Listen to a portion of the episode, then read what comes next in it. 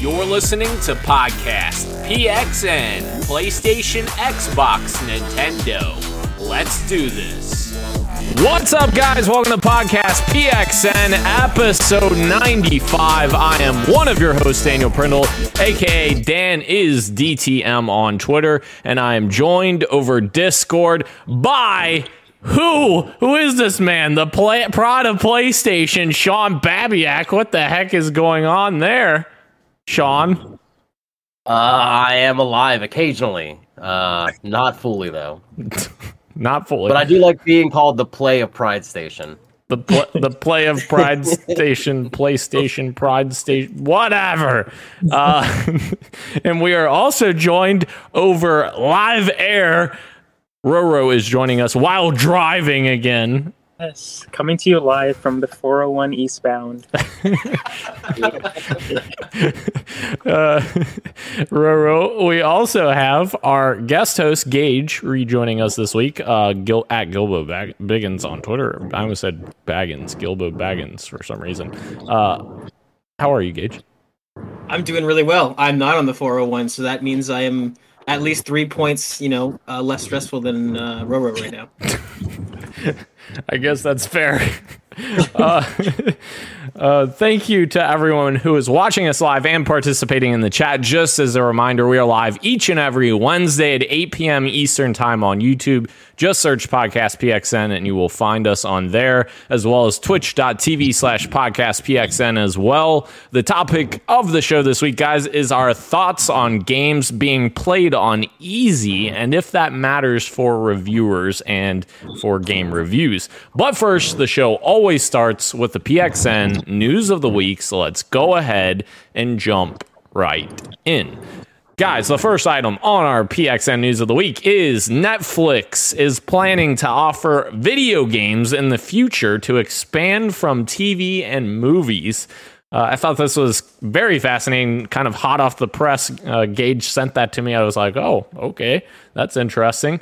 Uh, my only question with this is, is this going to be another uh, Google Stadia or Amazon Luna, or is this going to be like them teaming up with someone like Xbox with Game Pass uh, over xCloud, or uh, them teaming up with one of the other service providers? What do you guys think? Do you guys think that Netflix is going to try to build their own service here? Sean? Um, I a thousand percent agree with kind of what your first thing was, was teaming up. Um, I'm not saying that Netflix can't do it on their own, because obviously they took down they took down movie rentals in general on their own.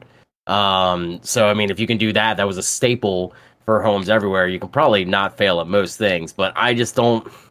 I don't see anybody saying like, "Hey, I'm gonna log on to Netflix to game or something like that, or some exclusive games that they might get." Besides maybe something Witcher related, uh, being with how deep they're diving into that from WitcherCon. But I definitely see that. I don't think, though, Xbox. Um, I can actually see maybe Sony jumping in on this deal more so because Xbox has kind of already established themselves in this whole market. Um, it was a few weeks ago we were talking about whatever the Microsoft Stick is going to be called for not having an Xbox in general and just being the game off of that. I don't really think Netflix helped them in that sense. True. And as we know from the pandemic, their numbers went up as far as subscribers for Netflix, but it has gone down considerably based upon other uh, places having different types of streaming. Disney Plus, uh, Hulu, Amazon, H B O Max, having all these movies now that premiere day and date. So it's... and Netflix isn't the only king on the hill anymore, basically. Fair. Gage, do you have thoughts on this? Yeah, no, I um I agree with with, with a lot of what uh, Sean said. My... I, I think this has a very slim chance of working out. Um, in general, I think it has zero percent chance of working out if it if this comes with a price uh, increase as well. So if they are, if they have a game section where now you have to, uh, you know, pay like instead of uh, I don't know what the American pricing is, but let's say it's you know ten ninety-nine or or eleven ninety-nine, and it, to access the games now it's fifteen ninety-nine. I can guarantee you nobody's thinking to themselves, well, I'll pay an extra five bucks and I'll play it on Netflix because Sean's exactly right. Xbox, you, you, Xbox already has a service for that, a well-established. Sony, uh, I mean, the, the technology is not as great, but Sony's had PlayStation Now for quite a while as well. So I don't see anyone thinking to themselves, you know, I'm going to forego any possible achievements or trophies, and I'm going to play it on Netflix. Um, doesn't it doesn't line up with? Uh, yeah, no, I I don't think it's going to work out, and I do think this is probably something that's going to go the way of Stadia or Luna, or the countless other streaming sort of ideas that have come up and and sort of dwindled away. So, I, I, yeah, I didn't even I, think when you just said the achievements and stuff like that, like that's that's actually a huge seller for me. Daniel, I know you and I had this conversation before. When it comes to third-party games, getting those trophies on my PlayStation, like that's kind of actually a huge driver for completionists in me. Right, yeah. And even even myself, who's on P C, like if I if there's a game exclusive to Epic Games, you know, I'm not prideful enough to not buy it. But like I do notice myself where it's like I won't even put as much effort into a game on Epic Game Store as I will on Steam because I I don't care about. There's no achievements currently on Epic, right? So yeah. even even people at a casual level, I think. Um, yeah, I don't see them anyone picking Netflix over Xbox Cloud, especially if does does Netflix come out with their own controller? Do you play this with the with your T V room? Like, there's so many logistics to work out where I just don't see. Either way, it's going to cost somebody money to play games on Netflix. At which point, you might as well just go to Game Pass. I just I just want to see somebody play like an F P S with the Netflix remote. That would be hilarious. Oh, I got it. I got right? it. Uh, let me R- see. Roro, what are your thoughts on that? Sorry?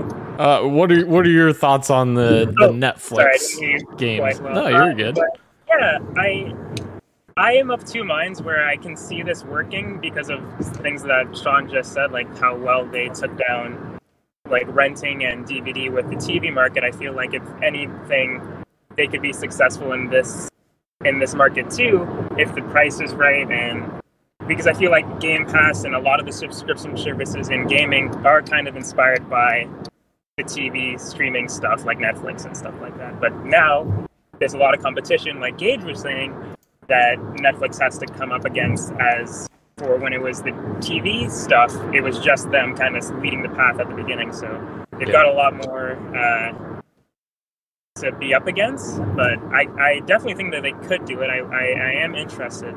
But like you all said, Xbox Game Pass is already so good. Why would you? What's the reason for wanting to be on uh, Netflix?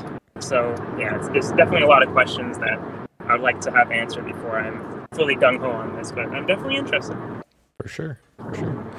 Uh, guys, the next news story we have. Uh, I thought this was kind of a little bit disappointing, so that's why I put it in here, and uh, Gage being on here helps me out with this as well, because being another Halo fan. Uh, so Halo Infinite's insider plan has essentially uh, been kind of posted online by uh, one of three forty-three's community managers, John Unishek, uh, and essentially what he's saying is um, registering for the Halo Insider program does not guarantee an invite to the Halo Infinite multiplayer technical previews. That said, it's better to see green check marks on your profile, and he's just meaning like completing your profile. And please check your account and send this to a friend so they're ready too.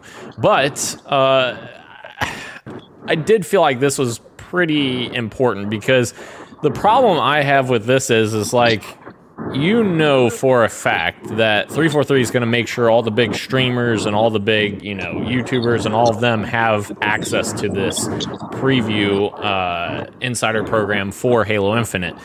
And if you're telling all of your fans to go on your website and sign up for this manual sign up process in order to do this, and you're basically saying, well, you may not be able to play, well, you may not be selected, that's super disappointing. Because if I'm if I'm sitting here watching Twitch and watching someone playing Halo Infinite, and I'm literally one of the biggest fans, and, and you as well, Gage, uh, if we have to sit there and watch someone else play it and we can't play it ourselves, that's going to be so frustrating because of this random picking system, uh, essentially, that they seem to be going with. And I just don't know that that's the best solution either, because like in these test environments, you want to have as many players as possible to break your game. And with Halo Infinite going free to play, like, that's super important. You're yes. going to have a lot of people on day one playing this game. Like, you have to have a big test audience to make sure that your game doesn't break. Uh, Absolutely. Gage, yeah. Uh, yeah, uh, yeah, so, uh, it, it's so, so this is the problem with video games, is that video games are absolutely art, and that's the thing that I'm going to bring up with our topic of the show later, but, um, and the people who make them are artists, but the problem is that, similar to movies and T V shows, and Christian would be able to back this up if he, if he was here, is that, aside from the artists and the, and the final product of the art, everything else around it is business. So you're absolutely right. They're going to, I wouldn't even say three forty-three, but Xbox is going to make sure that all the big YouTubers, whether they're Halo fans or not, are going to get access to this game. That's a certain. And then everyone else, this is the problem with, with, with what I have with this, with this whole, like, being unclear about who's getting in and who's not, is that, um, you know, you have to go through and make a Halo Insider account and actually opt in for this stuff. And on P C, it's actually a little bit more complicated than that. You actually have to run diagnostics and send your P C specs and, and do some stuff there. So my, my whole thinking is that, you know, not everybody's going to do that. The the pool can't be that large that you can't just let either, like you said, everybody in and, and also get a stress test as well as feedback. Um, but if that's not the case, I would like some clarity. Is this a hun- is this one hundred percent R N G? Because if so, that would suck for somebody like myself who's created my Halo Waypoint account back in like twenty ten. Yeah. And, you know, have, and I, I mean, they would have no way of knowing if you've played since C E, but people like you and I, we have played since C E and we absolutely love this franchise. So if you and I miss out due to R N G and somebody who's, whose only Halo game is Halo five, which to me is like almost blasphemy. If, if, if, you know, people like that are, are getting in, and, you know, you and I are stuck on the sidelines simply due to R N G. That's going to absolutely suck, especially since Halo Infinite, um, three forty-three has taken this stance where we're bringing it back to its roots. This is Halo, you know, this is this is our this is our reimagining of what Halo can be. And it's like, well, then shouldn't you have, like, you know, classic Halo fans in there to, like, yeah. give you some feedback? And yeah, I, yeah, it's it's upsetting. Uh, I, they haven't said specifically. Like they, all they said so far is that, you know, not everybody's getting in. I do think it's probably just R N G or however they do that, which is upsetting. And yeah, I think that if anything, they should maybe take into account and look like, okay, well, this guy, somebody here signed up for Halo Waypoint uh, yeah. June twenty twenty-one, and this guy signed up for Halo Waypoint, you know, September of two thousand ten. You know, I, I hope there is yeah. a little bit of priority. I know that sounds super entitled, but you know, it, it's. I- And I agree with you. I, I hope, or even like people who have tested Master Chief Collection, even in the Insider program, like give people that have done that guaranteed access, because that's not a huge pool of people. And like, I don't know.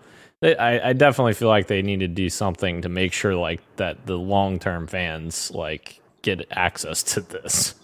Right, even if it means having a like a third pool system where it's like, okay, uh, you know, if they have, say, ten thousand slots available for this beta, you know, five thousand are going to streamers and YouTubers, that's fine. And then make sure, like, maybe three thousand of the remainder goes to people who have created their account at least X amount of years in the past. Yeah. And then two thousand of those slots can be completely R N G. Something like that. I would yeah. be happy to know if they're even taking that into account at all. Yeah. Uh, Sean and Roro, I know you guys aren't, you know, huge Halo fans, but I know this is a, an important subject. So uh, w- what are your guys' thoughts on this? Well, I mean, it sucks for you guys. I hate to say it, just like trying to break it down that far, but it just, I, I know how excited um, everyone is for this game. And I am looking forward to playing it in the fall, because it is something that I do actually want to uh, play. Plus Xbox Game Pass, all that stuff. But I kind of think it's, it's really shitty that we have to com- com- complain, or whatever the word I'm trying to look for is, with YouTube personalities and all that, because we've, we've talked about this before. I like to watch certain streaming, but I don't necessarily put that much stock into it, but I know a lot of gamers these days do, and I just think that's crappy that, like, for possibility of gamers like you guys that have been around since the franchise has been a baby, could possibly not get into it because of these newer people that aren't that inept to Halo, just because they have a higher streamer count will. Uh, in my eyes, it's not the bigger people that you have to worry about that are going to want to play the game. They're going to play the game regardless. It just depends on what they're going to get paid. Yeah, you guys right. are the audience for that. You guys are the audience for also the redemption arc as well. Like Gage just mentioned, Halo five would be a travesty. That was their first game. Like hmm. three forty-three has to redeem themselves in the eyes of the Halo community when it comes to this game. And so far, it seems like they're on the right track, but yeah. I don't know. That I feel like that's probably leaving a bad taste in your mouth right now. Yeah. Ro? Yeah, yeah I, I agree. I, I feel like it, like Sean was saying, it sucks that we have to, like the hardcore, that they have to compete with the streamers and stuff. And it's it's like Gage was saying, like the business side is kind of persevering a little bit more in this situation, um, where the reason that they're not doing, well, I think clarity would be nice, like Gage was saying, like to let us know what slots are being filled by whom. But like the R N G thing is is probably what's going to happen because they, you know, they don't have to do the other thing, like uh, going back and seeing the the dates of when people started. Like, why do that when we could just do R N G and just get it over with that way instead of doing the extra manpower and all that stuff? But it would be nice because of the, the way that three forty-three is right now, like Sean was saying, to get uh, some goodwill back and stuff like that. But it, yeah. like it, like you guys were saying, it, it would suck if I just sign up for Halo Insider today and I get in and you guys don't. Like, yeah, that, that doesn't make sense. yeah. So yeah. yeah, like I almost want to sign up for you guys and give you my gamer tag just so you guys can play it if by some chance you yes. don't get it. Yes. Yes. Right. Yes, do that. yeah. Uh, make make two while you're at it. Yeah. uh, anyways, moving on. Phil Spencer, guys, has said, uh, actually on the Kind of Funny Gamescast, I think is what it was. I was listening to it today, yeah. Yes. Uh, Phil has said that the uh, Series S and X controller will probably get updated in the future, uh, and he really likes the DualSense haptics that Sony did with the DualSense controller. So I thought that was really cool, and uh, I think I I don't want to speak for everyone, but I feel like everyone would be on board with this. Like, this is such a, a no-brainer because that that technology in the DualSense is so cool and. Uh, is definitely a, a generational leap in terms of controller, whereas Microsoft played it a little more safe and was like, here's the next Xbox One controller. Uh, but uh, yeah, what, what were your guys' thoughts on uh, on Phil saying this? It, it makes sense. I mean, we, we've been... They, they've both companies have been open about borrowing ideas. Um, obviously, we wish Sony would borrow the idea of Game Pass a little quicker than they have been recently, but I mean, this makes sense for them to go down this route. Uh, to Sony didn't, I, I wouldn't say they changed the world with their controller, but they definitely made waves to make sure that they separated themselves from the P S four generation with this controller. And unfortunately, I know that's not what Xbox's mentality is because they want everyone to enjoy their games, but I do think that separates you with what you're able to do. Um, especially, it, it gives you that almost two extra buttons with that haptic feedback, which is not only cool to do, but also like the feel of stuff. Um, as far as like bow and arrows and that stuff, like you're pulling it back, or Ratchet and Clank is a really great example as far as like different types of firing speed or firing modes. Yeah. And it just gives you that option to choose more so how you want to play that game as opposed to just, hey, I'm just going to pull the right trigger and then I'll be good to go. Yeah. Agreed. Yeah, I, I think I think some people were disappointed that there wasn't a bigger leap uh, between generations because really the the Series X controller and the and the and the one generation are almost identical aside from some textured grips and the third uh, share button on the, the face. But um, I think I think this might be a case of our generation and just wanting new things because I, I do remember when Xbox One and P S four came out. Everyone and their mother was saying how, you know, the Xbox One is pretty ergonomically perfect and there's not really much to improve. And and they listened, right? Like, that's just the thing. They listened and they kind of didn't really add anything to it. So I think there is room for improvement in terms of internal battery. I think that the... Th- and this is kind of like a, uh, I guess, a preference thing. But in, in my eyes, I think that the internal battery is just way more consumer friendly, and um, I think that's if I could think of one thing off the top of my head that they actually could change, it would be that. But I will say I'm a little I'm a little hesitant about Xbox trying something like haptic feedback because Well, Xbox has been making a lot of great moves, and Phil Spencer has, like, I'm, this has been said a million times, Phil Spencer has done an amazing job turning the ship around. Um, I did, I, I've worked at E B Games, and you know what? The Xbox uh, Elite controllers are, like, the most returned thing for defects of anything, and uh, it's totally anecdotal. I know that I don't, my, my experience doesn't represent the, the product as a whole, but I do know that it's one of those things where almost the majority of my friends who got one, it broke at some point, and the con- and like I said, when I was working at E B Games, which is, by the way, the Canadian equivalent, it's the sister company of GameStop. It's the same company, just different branding. Um, yeah, we got we got returns of those left, right, and center, and uh, so I'm I'm im- immediately hesitant of Xbox doing something like haptic feedback, because they do have a track record of selling a quote unquote premium product that really just has a chrome finish, but is kind of just the same quality product of the regular controller. So I'm a bit worried in that sense, but I, I would like to see an internal battery, a somewhat uh, of an upgrade, or at least an option. But yeah, yeah. Roro? Yeah, I, I was listening to this episode today, and I, I remember seeing the headline before I listened to the episode. I was like, oh, this is where it came from.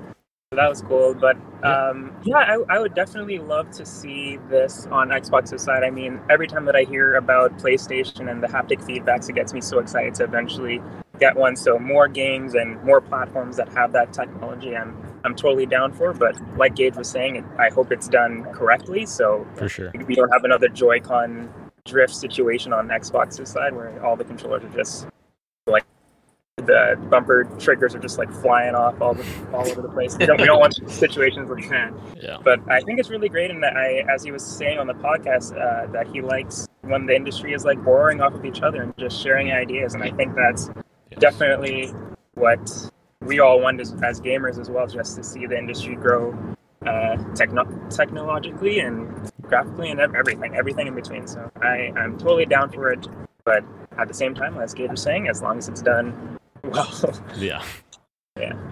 Uh, d- to your point, Gage, uh, the elite, the first Elite controller was absolutely horrific, and I had two of them that I had to send oh back and, and got back, and I, yeah, it broke, and I threw it away, and I was like, this is a waste of money.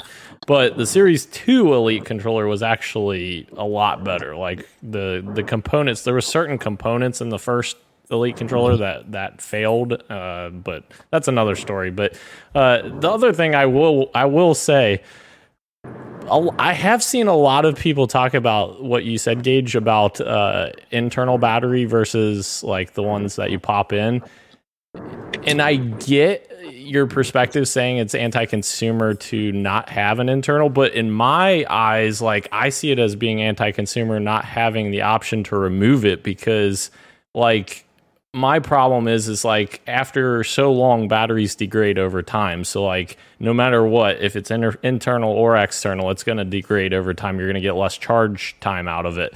So like what I wish, the only thing I wish is that Microsoft would include a rechargeable battery pack that uh, they sell with the controller. That's my problem, that they don't include that with the controller. Um, but yeah. I think I think that's actually a brilliant uh, happy medium, yeah. and and and uh, like I said, I think this is one of those uh, situations where there isn't a correct right answer, because I totally see that yeah. side of the argument. It's just I happen to fall on the side of like, okay, I'm done gaming for the night. Let me plug in my controller to yeah. my console and go to bed. And when I wake up, look at that, it's ready to go. I don't have to go buy you know Duracell or whatever. But um, even if yeah, even if they replace the two double A batteries that come stock with the controller and gave you an Xbox brand rechargeable battery, like you just said, that's actually a brilliant idea, and I think that would that would solve a lot of people's issues right there, because then, like you said, you have the option to yeah. just continue to recharge it, um, or you can you know use it once, and when it's dead, just kind of forget about it and just keep buying batteries, right? So Absolutely. that's yeah. yeah that, I think they only have a third party option for the recharger, which I mean, I grew up yeah. in the days of Mad Catz. Uh, oh my god, yeah. Stuff, so it's like. I, For me, I just, it's so hard for me to trust a third-party peripheral of any system as opposed to the actual company. Uh, yeah, it, when it comes to something like a battery. So, and you know that that's a that's a stigma that, again, from working at E B Games, that is a stigma that is alive and well. People will see like, oh, like how come? And that was a question I did get a lot: is how come Xbox doesn't have rechargeable batteries? And I say, well, they don't make them, but they do have this brand that they're officially partnered with. And even though they're partnered with it, they, the customer would look at it and see that it's not Xbox and go, nah, I don't want it. Right? What? So you're you're totally right there, Sean. There is a stigma, and it comes back from yeah those really cheap see-through red controller. I can see them in my in my mind right now. What? Well, yeah. So actually, they do have Xbox branded ones, but the problem is, is it's include. You have to buy the Play and Charge kit, which is like thirty dollars or something. Right, so right. It, yeah, they yeah. they bundle it with the cable and say, "Here you go," but it's like you don't need that, and it's yeah, it, it's silly that it should just be included. But yeah, anyways. Uh, moving on, guys. Thanks to F P S boost on Xbox, Dark Souls three will now run at sixty F P S on Xbox Series X and S. So Sean is very excited about that. Uh, Except I don't play it on Xbox. Yeah. Okay. Well, Sean's not very excited about that. Uh, yeah, I, I just thought this was a cool story. I, obviously, I don't think you necessarily all of us need to dive into this because it's kind of just a here you go, another cool right. thing for F P S boost. But yeah, I just thought it was cool. Uh, and I want to save time for these other great stories, like Nickelodeon All-Star Brawl has been announced for release this fall. What? Uh, apparently it features uh, a bunch of different characters from Nickelodeon, including uh, Teenage Mutant Ninja Turtles characters, Nigel Thornberry, SpongeBob SquarePants, Sandy Cheeks, Patrick Star, uh, Reptar, Zim, Danny Phantom, all these classic Nickelodeon characters that pretty much I, I grew up with most of these, so this is kind of crazy. Uh, but it's supposed to be like a, a Smash Brothers-like brawler that is coming to all platforms fall twenty twenty-one. I am actually optimistic about this. I know that is crazy, but I am optimistic about this because it's got some cool characters from my childhood. I, I, I would be interested to check this out if it ends up being good, maybe. I think you're getting a little ahead of yourself on this, buddy. Yeah, I agree. I agree totally. Uh, How'd that G I Joe game work out? Uh, uh, gosh. I mean, I, I get the allure of it, I guess. And I know their go-karting game was, like, received mediocrely as far as the Nickelodeon one. I think it came out last year. But I, I some of these characters I recognize. Uh, I don't like the Nickelodeon. Um, Teenage Mutant Ninja Turtles. I like the ones from the Fox uh, cartoon back in the nineties. Uh, but I, I mean, cool that they're trying something, but none of this at all interests me. And also, too, compares. It is going to be very hard for any type of brawl like this, where they have different media coming in, to ever go against Smash Brothers Ultimate. Mm. Uh, I mean, how many characters are we at? Yeah, uh, true. We have they even? I don't even think they've announced the last character for se- uh, season two. Yeah. No. Yeah. So it's like, and we don't even know. We might be getting a season three too. So it's like, I think they said this is the last one. I thought that I saw that somewhere. That they, they said. said that too, though, with the first pack. So. I I don't know. I, I this is not something that I, I am interested in in the slightest. Roro, please tell me you're on my side on this one. I, I think I'm a bit more on your side than everyone else, but it's it's it's not like I'm gung ho like hyped for it. Right. I'm definitely interested. Um, give me Doug. Give me the guy from Chalk Zone. Like maybe maybe I'm there. In. We go, Doug, Rocco. Yeah. Uh, oh yeah. Like. That stuff makes sense. Yeah, I would love to see those characters. The the ones that they showed off, like, aside from, like, Danny Phantom. I This is a, a totally different podcast where if we're talking about cartoons, but they just don't hit for me uh, as much as the ones that I just mentioned. But, uh, yeah, I'm, I'm definitely interested in another fighter similar to Smash Bros. But as Sean said, it's, like, it's so hard to to compete with that. And I could definitely see that they're trying to, just based off of the trailer, and I don't know how that's going to work out for them. Yeah. But uh, yeah, I'm, I'm definitely uh, interested. Definitely intrigued because I am a big animation cartoon guy. Yes. So this is cool. I'm, I'm excited. All right, Gage, bring on the hate. Slightly, Slightly excited. Slightly. Uh, I I, I don't have any hate to give. I just oh. couldn't care less if I tried. Oh, I just okay. really couldn't. Yeah, I, I, I, you know, I like SpongeBob for what it is, and yeah, I watched it when I was a kid. But this is this to me. This is just kind of like one of those things where I just see the, uh, I just see the nostalgia trip boardroom where they're like, oh, this, this is a good idea. This will get people to buy the game. So I don't know. Have we seen gameplay of it? I, this is the first I'm hearing of it. Uh, I think they did show a little bit of it. Yeah, I thought yeah. they did. Yeah. Does it does it look like actually decent or? Does it look like it's thrown together in a in I mean, year? PlayStation Battle Royale looked decent when they showed it off until you got the controls. Yeah. That's a good point too. Yeah, no, I this to me this I, I, I feel like this could fit comfortably in the um uh in the uh like uh, Terminator Resistance category of games where it's like this is it works, but I don't think it'll I don't think it'll be anything worth uh the, worth the getting art- too hyped about. The art style definitely looks cool, but obviously, like like you guys said, it, you have to actually play it to kind of gauge how it's going to be. No pun intended, Gage. I've heard that all of my life. You have no idea. I'm sorry. I'm so sorry. Uh, moving on. FIFA twenty-two, uh, guys, the P C version will not include next-gen improvements like the new animation tech that E A has been touting uh, that is coming to P S five and Xbox Series X. Uh, what the hell? Like, that's why P E S is better. Yeah.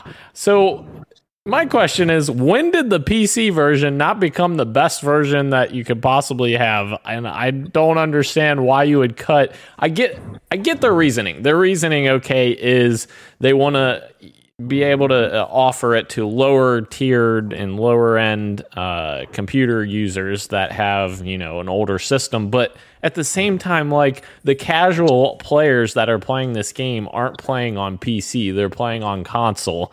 And I feel like if someone's hardcore playing this on P C, it's someone who has a very good rig and is like a hardcore gamer that loves FIFA. So like, uh, I don't, I don't like this decision for FIFA fans on P C. Uh, I feel bad for them. But yeah, what what do you guys think about this? Is, does this set a precedent for uh, P C gamers in general for E A games, or what do you guys think? I, I think, uh, I don't know, this, this to me, this smells like some sort of uh, console partnership, maybe behind the scenes deal, because no P C game has ever done that where...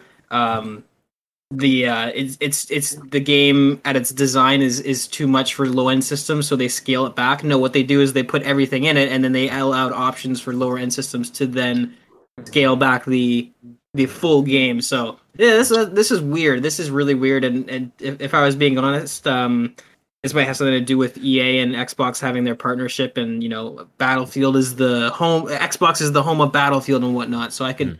maybe see them kind of wanting to. Or I, having some sort of partnership where the, the these improvements come first to uh, Xbox uh, next gen consoles and, and P S five, and then later you'll you'll see a an upgrade or an update or something. So that's that's my read on the situation, because yeah, that's not that's not typically how it works on P C usually.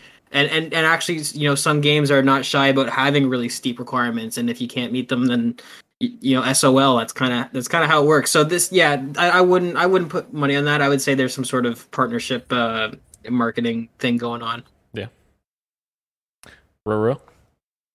Yeah, it it's definitely weird. Definitely a strange uh, move. Uh, I if if I saw this without like knowing who the company was, I definitely would would guess it was E A. That like mm. if if like you know like three multiple choice answers, I'd be like, oh yeah, it's probably E A.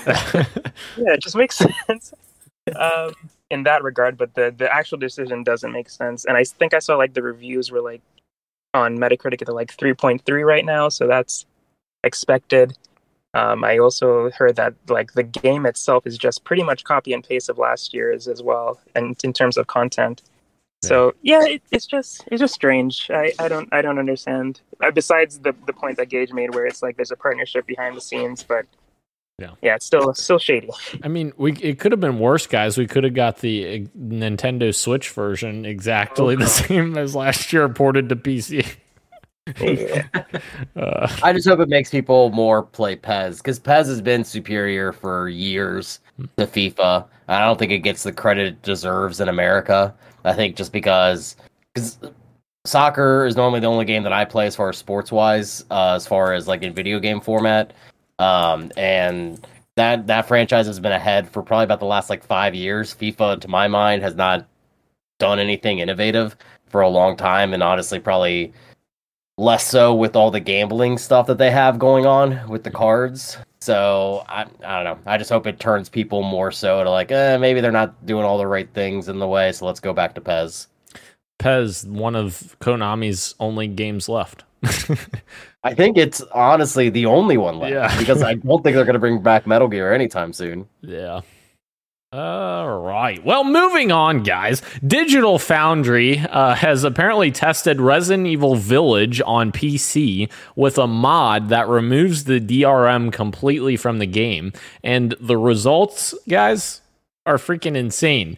So apparently this new version uh, with this mod installed, uh, they call it the cracked version, uh, which is interesting. It has perfect frame rate as Digital Foundry uh, tested. And uh, also it has less stuttering and very, it's pretty significant. Like the difference is like staggering how how big of a difference it is. Like the stock version of the game, they're comparing side by side at one point of the game, thirty-one frames per second compared to one hundred twelve frames per second. Um what? So like why, Capcom? Like if the if if this isn't working, if your D R M is not working, like figure something else out for D R M, because this is clearly making your game a worse game. Or like just throw D R M out the window at, at a certain point if it's not working with your game. Like what? Uh, I hope this doesn't happen like a lot in the industry, like games that we don't realize are like so poorly optimized on P C and it's because of D R M purposes. Uh, I don't know. Not good. Yeah, this is this is one of those things where it's kind of like I really hate. Like I, I understand why, because there's a, there's a lot of, you know, crazy people out there, but I really hate that like recently we're seeing the um, people politicize like what a conspiracy theory is, because everything is a conspiracy theory until it turns out true. And this is one of those things. People have been ringing the bell on D R Ms for a long time, saying that on P C especially it does impact, and that's why, you know. Um, It's why D R M people are some people are vehemently against, uh, you know, uh, D R Ms and all that stuff. But then you have other people saying, "Well, you can't do that because then it's it's it's enabling hackers and it's promoting it's promoting uh, piracy and all that stuff." And it turns into a political kind of debate. And it's like, well, no, like th- this this is a thing that people have been saying is true. And, and Digital Foundry, extremely thorough, extremely mm-hmm. thorough. Like they're they're for the nerdiest of nerds. I mean, I watch them. But they break down everything, frame times, all this stuff, and you know they uh, they corroborate what this what this modder said, which is that yes, this this does happen, and I would not be surprised if this happens uh, for a lot of games, and, and behind the scenes we just never hear about it because, um, like like we like we just talked about, video games are art, but the industry is a business, and um, I guess in the eyes of the shareholders or whoever's in charge that. You know, they gotta have this. They gotta have this feature in to prevent piracy. Even though I, re- if I really, if they got rid of D R Ms completely, I really doubt piracy would skyrocket because most people want to get their games officially, especially on P C. Like somebody like myself who's got a really expensive gaming rig, I use this for nothing other than the officials, Steam, Epic Games, you know, Xbox Game Pass, yeah, all this stuff. And I, I really doubt that if if they started scaling back this D R M stuff, that all of a sudden people would be like, well, I'm just gonna go to w w w dot free games x x dot com. Like it's just I don't. Yeah. Like, that's where I'm gonna play Skyrim. I, I don't see that happening. So I, I hope that this is this does uh, result in some sort of change, but I, I doubt it will. Yeah. Agreed. Uh, Sean, Roro, do you either of you guys have any anything to add? The last P C game I played was either Star Wars Jedi Knight from the nineties or Roller Coaster Tycoon. So I can't really. God. Jeez. Yeah, I'm, I'm oh, no, wait, I played uh, Rage two on your computer, Daniel. Oh, yes. I forgot about that. And you I tried Bloodstained one, a little bit, I think. I did, and then I was like, I was very disappointed with the anime. Yeah. Yeah, I don't have uh, anything to add, really. Okay. To this one. All right.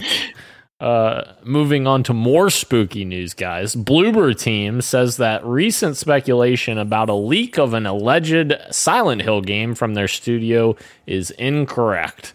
Uh, and we were just talking about this, I believe, last week or maybe the week before, and thinking about the possibility of Bloober Team working on a Silent Hill game because obviously Kojima's probably not working on it. I say probably because who the hell knows at this point. But uh, yeah, I guess this is kind of odd because they were, you know, they announced a, a partnership with Konami, but then I guess now they're saying that it's not going to be related to Silent Hills. So I don't know. I think we're, I guess we're never getting Silent Hills, guys, because it's just cursed at this point. Uh, Roro, does uh, this excite you that, or wait, yes, does this excite you that you don't have to play a Silent Hill game?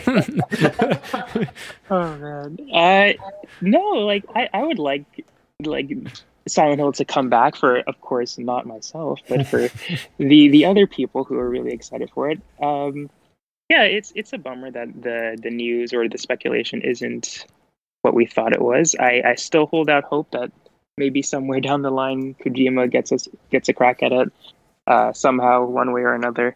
Yeah. But um, yeah, I it, it is definitely a bummer. Um, yeah, a bummer. Definitely um, a bummer. Yeah.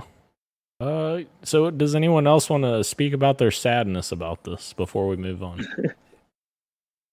You're never getting a Silent Hill game again, probably. Just, I think just accept it. Um, at least Resident Evil is, for the most part, back to its roots as far as horror. Yeah. Uh, with even, uh, I guess, more Resident Evil four roots because of the action with the first-person aspect mm. of Resident Evil Village. But, yeah, that's gone. Um, the only hope we have for horror is the possibility of Dead Space coming back. Yes! Let's hold out hope for that. Right, yes. right. So, yeah, I, I I'm just I'm just gonna put it out there now. I'm just gonna put it on on recording. The, I I do think this whole blue box thing is Kojima. I think it's Silent Hill. I think that's what we're gonna get. I'm just gonna say there's the, this this situation keeps unfolding, and I, I I know I know Dan, you saw the the tweet that I retweeted that apparently PlayStation giant yes ad yes oh yeah and, and they and by the way they still haven't commented.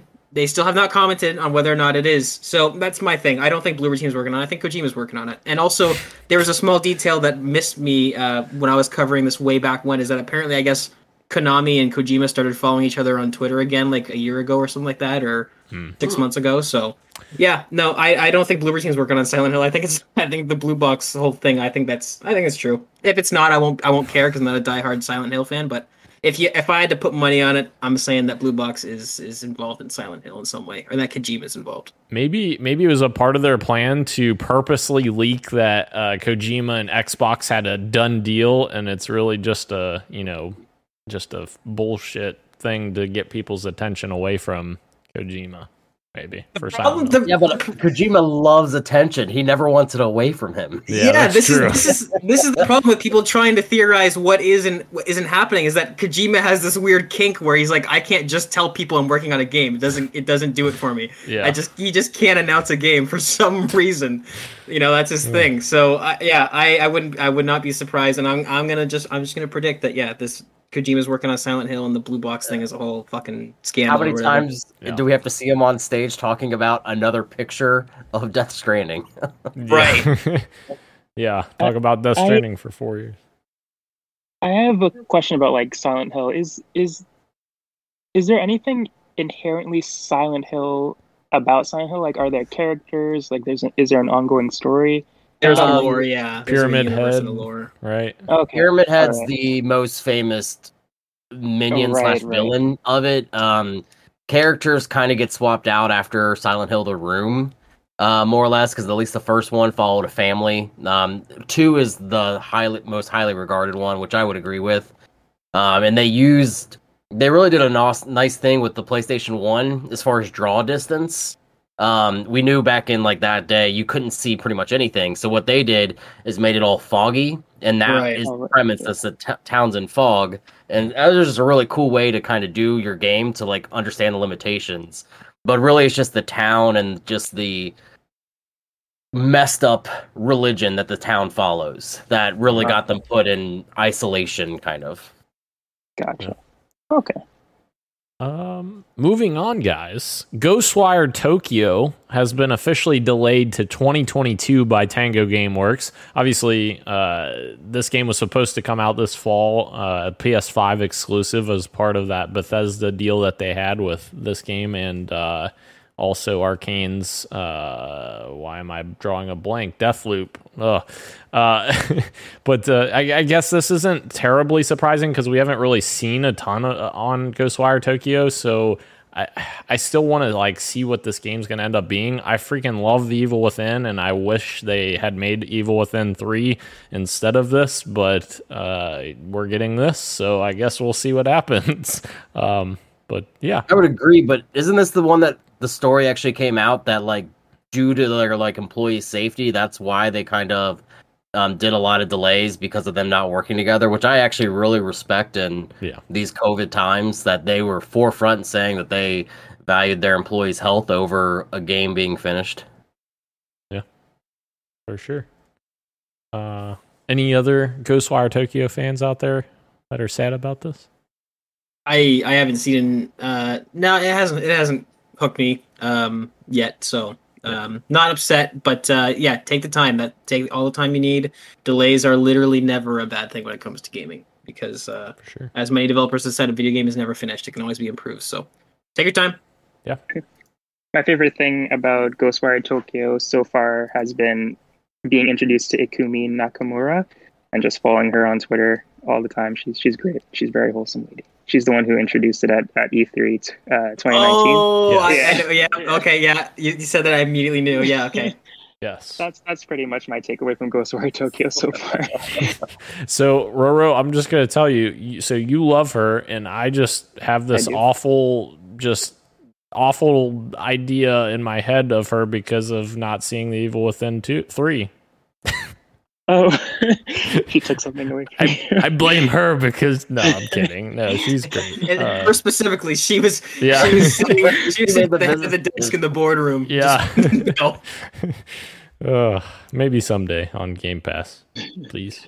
Uh, moving on, guys. PlayStation's State of Play occurred last week. I, I I had thought about making this topic of the show, but then I saw a couple things that I thought would be cool to put as an original topic of the show. So.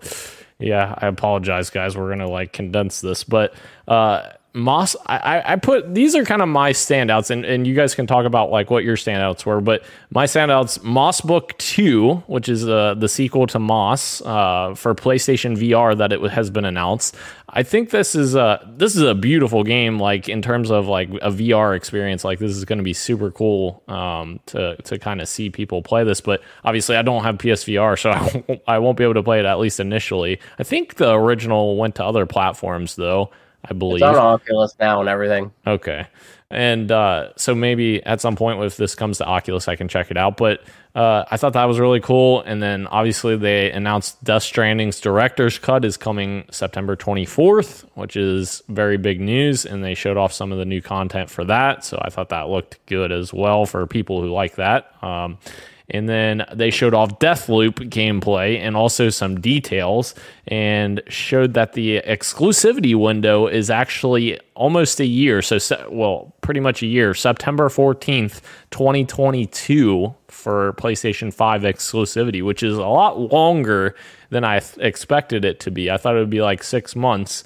So uh, essentially that's the day we're probably going to get it on Game Pass for Xbox, but I am very interested in this game after seeing the state of play. Like, I might have to pick this up on P S five to check it out right away because it looks really awesome. It's literally like Dishonored with, like, people have said, like, Hitman and, like, combination of, like, those two things and, like... And that stress oh. level for always hunting you, too. Yes, Juliana uh, invades yeah, your world. And and that's PvP, too. Like, you, other players are coming into your world uh, as Juliana, which is super freaking cool. Like, I like that kind of stuff. Um, but, like, there's multiple paths to get rid of your target, which is really cool. Very Hitman-esque. Uh, so I really thought that had a good showing uh, at their showcase.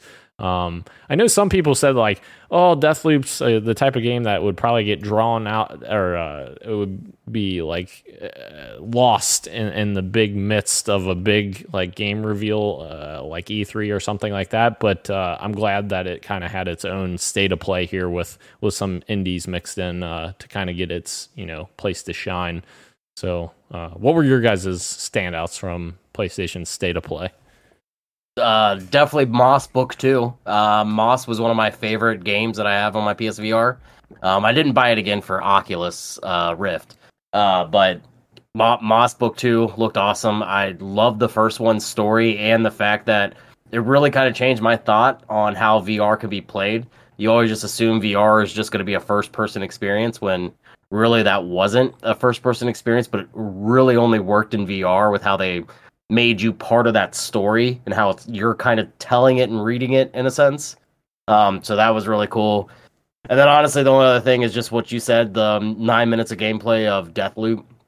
Uh, it was a game that's already on my radar because I do like Dishonored. Um, so I, I just seeing more of it and knowing I, I like that aspect of Dark Souls where somebody can just drop into your game and hunt you. Um, and it does get very stressful. And I know we're going to talk about like hard and easy type games. Yeah. And I kind of like that about certain games. And I think this could work in this format too, yeah, because of the versatility of where you can go. Hmm. Yeah. Gage? Yeah. I mean, for me, it was, I didn't, I didn't see Stray, which is what I wanted to see.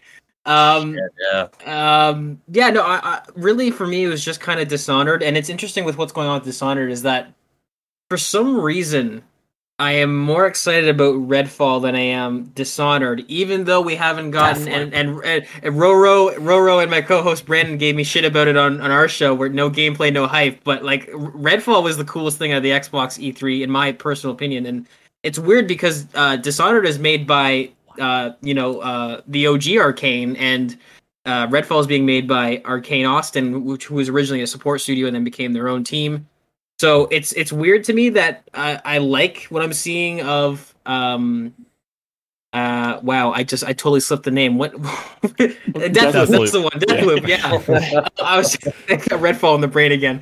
Um, uh, yeah, so it, it's one of those. It's weird. It's really weird because I should be liking it more than I am, and I do like what I've seen. I love Dishonored. I I think Dishonored two is so slept on. I mean, it did launch, especially on P C, like horrendously, and I get that, but uh, it feels so smooth to play, and it's I love the Arcane art style, but.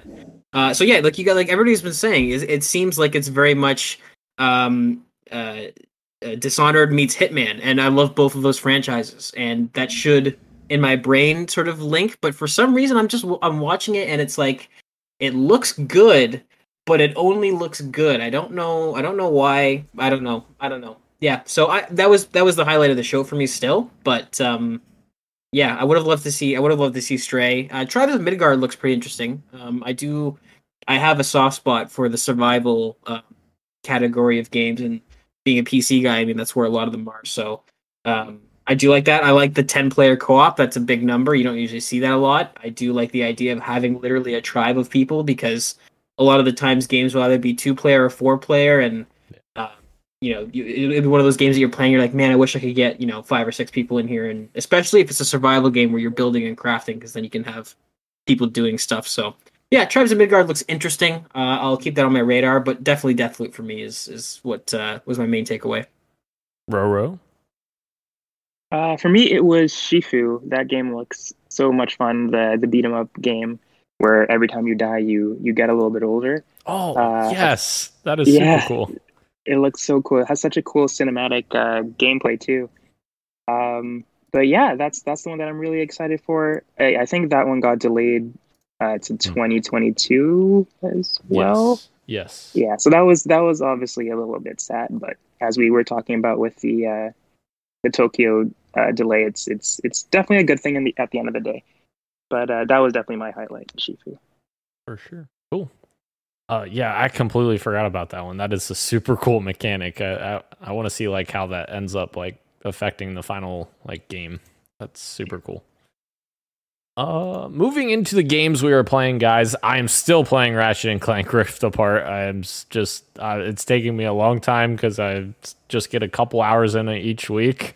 Uh, but I'm working my way through it. I'm really enjoying it still. Uh, I just met the little bots. Uh, forget what they're called. Uh, I'm a terrible, terrible host here. I forgot what their names are, but the little bot guys that you collect or whatever for the dude in the spacesuit. I'm terrible with all these names. I don't even know any of their names.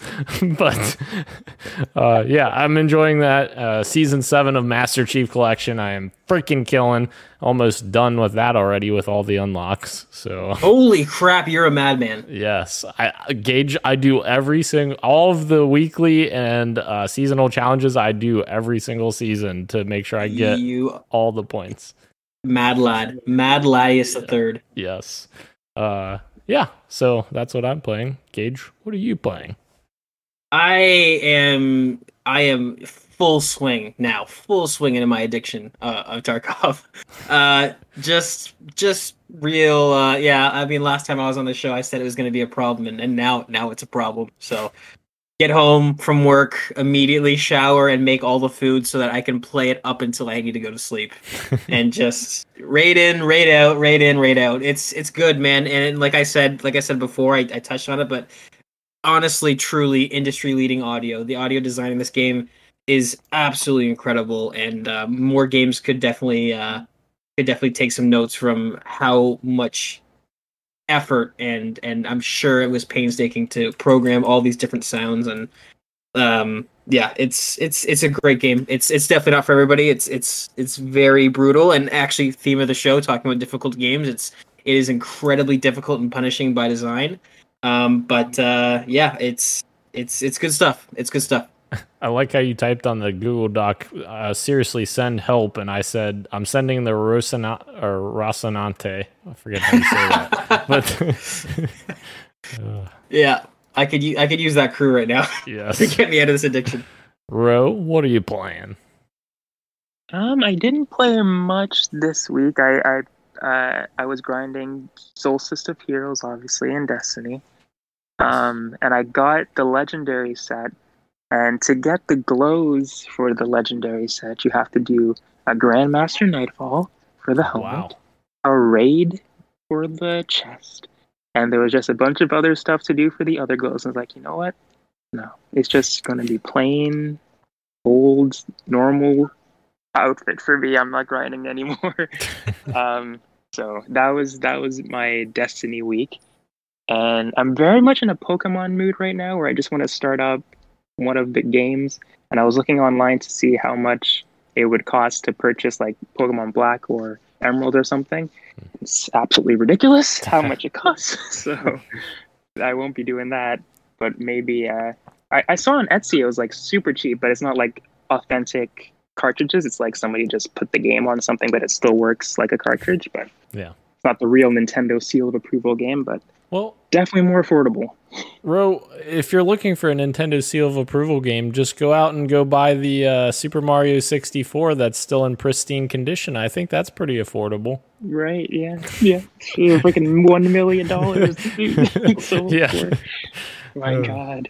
That's insane. Yeah, so that's been playing Destiny and, and dreaming about playing Pokemon right now. So mm. I haven't been playing anything new right now. Sean, what are you playing?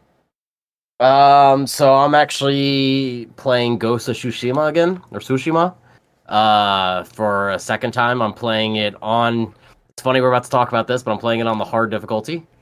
Uh, I made it to the third part of the island last night, uh, and I've been trying to do one hundred percent of it, uh, but holy crap, is it difficult. Um, those standoff, Daniel, I don't, I know oh you God. barely played it, yeah. but did you ever do any standoffs? No. Okay, well, Ro, you know what I'm talking about. Yeah. Like, especially when you get to the Straw Hat Ronin, they like to juke you out, and it's no longer like, oh, one hit and you're down to like no health. No, if you lose it, you lose it, you die. Um, so it's it gets difficult, but I love that game. I forgot about your horse, and that broke me again when that happened. Oh yeah. Um, I don't know why I put so much stock into picking the horse at the beginning of that game. Uh, it doesn't matter in the end, but uh, yeah, that that game, I cannot say enough praises about it. I really hope so- Sucker Punch gets to make a second one. Um, I know obviously how it ends, so I feel like they can make a second one, but I just, I want one hundred percent the game, because I didn't do that the first time around. And I'm looking forward to playing the Legends mode. Uh, I played, well, I guess I already played two of the missions. Um, there's not that many people on it. I know the Director's Cut comes out in August mm. for it, for P S five, but it's actually really cool. Uh, you get some new movesets, uh, so definitely some cool outfits and everything. Uh, but I really like that it was a free update for PlayStation gamers. Yeah. And uh, I've still only made it about an hour into that game. I haven't went back to it. I'm so sorry, everyone. So. I am I am anxiously awaiting the P C port of that game. And if mm. it's if it's anything like the quality port of uh, Days Gone, I'm yeah, I cannot it cannot come soon enough. Ghost of Tsushima, it's it's yeah, I'm I'm so excited. It's so excited. The first time you run through a flower field, it is just like. And it's right at the beginning of the game. It is just gorgeous. And again, it's it's it looks like it looks that way on a P S four, which yeah, is yeah. like you know has a fraction of the computing power of my P C. So the fact that is, I, I can't, I honestly can't wait. Yeah, it's. Uh, I don't know if I've told this story on this podcast, but uh, I had a P S four. I bought the uh, Last of Us Part Two Collector's Edition uh, just to keep in box to not open, and uh, oh, wow. my P S four. My P S four broke upon completion of The Last of Us Part two. So I have Ghost of Tsushima Steelbook sitting behind me, waiting to be played. Wow. Um, so my, my plan right now is either wait until I have a P S five and play it then, or wait for the P C port. So it's not only do, is it a game I want to play, but it's a game that's literally sitting three feet away from me that I can't play. Nice. And you're such a, a strong person to be leaving that, that uh, inbox, because I would have opened it immediately. Okay, so so yeah. so first of all, I, I did I did open it actually. Okay. I did I didn't play it. I never I have not turned it on, but I did open it to look at it, and it was, yeah. was maybe about three weeks into having it because no, I was sitting there looking at it. I was like, I know what it looks like. There's a picture of it in the box, but I just want to see I gotta it. see it with my eyes. Yeah. Well, there uh, goes great. there goes your one point five million dollars in one year, Gage. I know, I know. Or ten, did I say one year? Twenty years. Yeah, um, it's okay. When, We're not going to give him crap like we do for you for not playing it. Roro and I played it already. Yeah, I'm I'm sure you could still sell that out of box in like a couple of years and still get a lot of money for a Gage. If they're you going, do want to. Yeah, yeah, they're going for twelve hundred on eBay right now. That's insane. Twelve hundred Canadian. Yeah. Oh my. Now that's now granted. God. That's God. Well, that's only three dollars American, so I wouldn't get. oh, oh, I thought you just said okay. All right, I didn't hear the yen. Um, Yeah, no, I mean it, it, it is, it is, it is still brand new, right? Like the like literally the box has only been opened. It's it's everything's still packed exactly as it should be. So, but uh, yeah, I, I don't even know if I will sell. It's one of those things where it's like I might just hang on to it. I don't know. It's it's it's in limbo right now. You know what? Sell it to Christian. I hear he's the biggest uh, Ghost of Tsushima fan. I'm kidding. He hates it.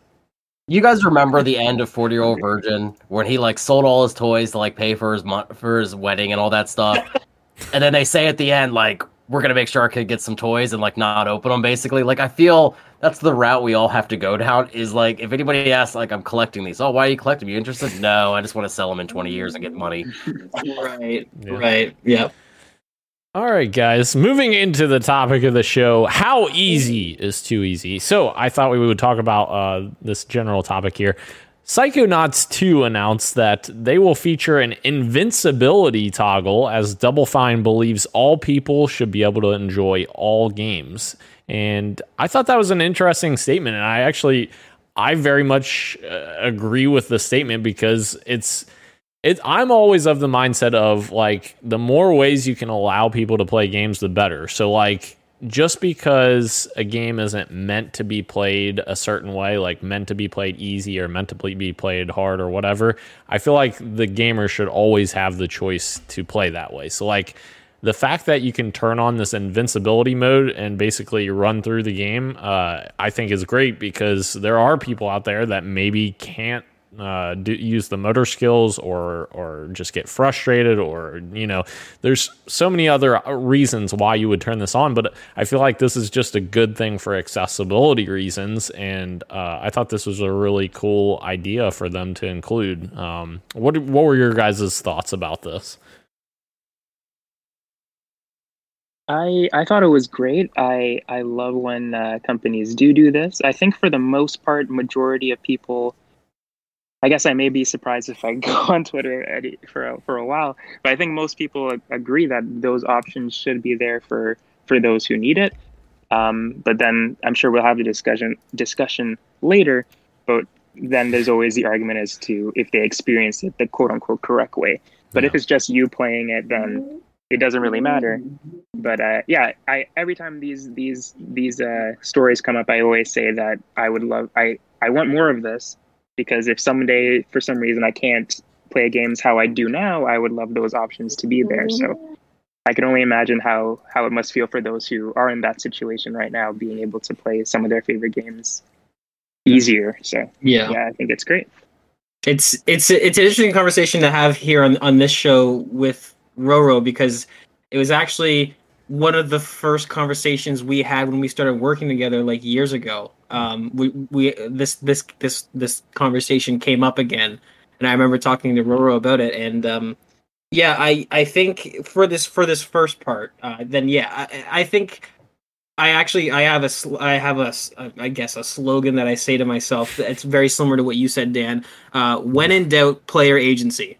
When in doubt, player agency. If you don't know whether something should or shouldn't have, or you know anything like that, then lean towards the side of giving players more option. And it's it's my biggest issue with Halo Infinite, as we've talked about at length. Um, really, my only issue with that game. Uh, but yeah, and I'll, and you know what? It's one of those things where this accessibility. Uh, for this game, um, it's kind of refreshing, because not only is it an accessibility feature, but also like, I, where did cheat codes go? Like, I miss, I miss cheats so much in games, and uh, like it, it added so much replay value. Where it's like, oh, you played through the game, uh, quote unquote, the way it was meant to be played on whatever difficulty, but how would you like to have infinite ammo and unlimited bullet time and stuff like like it was so much fun, and the games have all done away with that. So. Uh, from from multiple angles, I love to see this in Psychonauts. Um, I, I have a bit more of a different opinion with, with our next topic, but uh, in terms of this, then yeah, absolutely. That's this is just a win. Yeah. Yeah, I mean, I, I I guess I get it with those types of games. And again, this this is going to be a very biased opinion, because of like the generation I grew up with gaming. The reason why games were so hard was for replay, because you were only allowed to buy a certain number of games a year, because your parents obviously didn't want you to have a bunch of them or couldn't afford them. Yeah. Right. So like that one game that you had, like I remember, it's not even that beloved of a game, but I have a game on the Nintendo Entertainment System called Astynax. Um, and I just remember like that game took me forever to beat. And then it basically does a Ghosts and Goblins thing where you have to replay it again.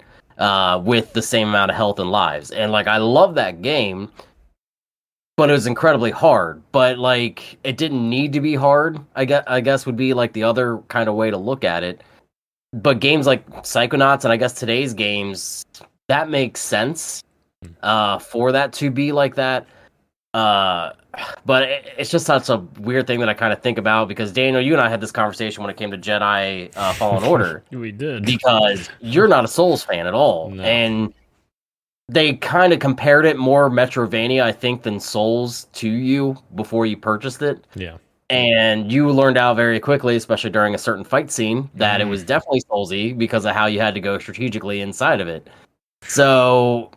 It doesn't give you really an option, because like if you were invincible, you would not have gotten as pissed off as you were. Exactly. Yes. Yeah. Uh, even if that was like Gage just said, like a cheat code type thing, because you didn't really honestly care about the achievement part or perfection. You just wanted to beat the game, yes, more or less. Correct. Yep. So the fact that it didn't give you that option, that I can get behind, where it's like, hey, you put something in, essentially like the old Game Shark or a G T A, because I feel like that's the only franchise that has a cheat code anymore. Yeah, like that putting it in makes sense to me. But like saying, hey, here's here's the mode that you that you're gonna start with or have, like no matter what, like in a Dark Souls game, that's the thing that kind of just makes in my mind think like, well, it's not really the way that you want to play it, because the game's meant to be hard. Right. Yeah, I, I, Sean knows I was very frustrated at that Star Wars Jedi Fallen Order boss, and I literally was about to quit that game just because of that. And I was I was at the second to last boss, like I was right at the end there, and I was like, I'm contemplating quitting this game. It's so frustrating like right now. My wall can attribute to that with me throwing something at my wall. But does that game? Does who the last boss was? Does Jedi not have a difficulty? I haven't played that one yet. Does it not it have a difficulty? Does, but it yeah. still follows the same. Like you've easy got, you've got hard, very game. hard, and extra hard type thing. So in a way, yeah. My problem, my problem with Star Wars Jedi Fallen Order was always that. And I really enjoyed the game. I don't want to say I didn't. I really enjoyed the game. My problem was the combat felt like I had no chance to go aggressively and counter at the same time. Like I couldn't slash the enemy and then like block something immediately right after. Like I would have to wait, block, right, then attack. Like, and I'm not a patient player at all. I I admit that a thousand percent. That's why I don't like Dark Souls. That's why I don't like any of those Soulsborne games, because I am not patient. And so yeah, that that frustrated me. But I don't know. Right. See, that's one of those things where that's where I like, and I and yeah, we'll get in. We'll get into the deeper conversation next about difficulty and, and design of games. But that's why I always I, I do like the idea of. Uh, even if you have to unlock cheat codes, like Sean was saying back back in the day when we were all younger, and that's that's what you had to do. Um, like if you could if you could play uh, Jedi Fallen Order through the first time, and then you unlock, say maybe unlimited stamina or something like that. Because I'm somebody who, it's not so much a patience thing, because I can play many different types of games. I can play Call of Duty one day and then go to, you know, a survival simulator the next. But I'm very I'm somebody who. Uh, is very cinematic. I love film and stuff like that. So my thing is, if a game like Jedi Fallen Order, I would be trying to do stuff that looks cool, and that would probably be getting me killed in the same way that you want to play aggressively, and that's not the way you're supposed to. So, yeah. like, I, I see, um, uh, what is it, Shinji uh, Legend on Twitter? I think Roro follows him as well, where he does these crazy, like, cinematic uh, mm. clips of games. And, uh, like, that's the stuff that I want to do. So I, I do like the option in, in games where even if you have to play through it the way that they want you to play through it, uh, you know, adding cheats or adding modifiers, to me, only enhances replayability. Um, and, uh, yeah, the, la- uh, the Last of Us Part two did that really well. Uh, that one you didn't... I mean, they weren't cheats. You didn't have to unlock them, but they did have stuff that, that very much felt like it, and, and it was kind of like a cool nostalgia trip, so...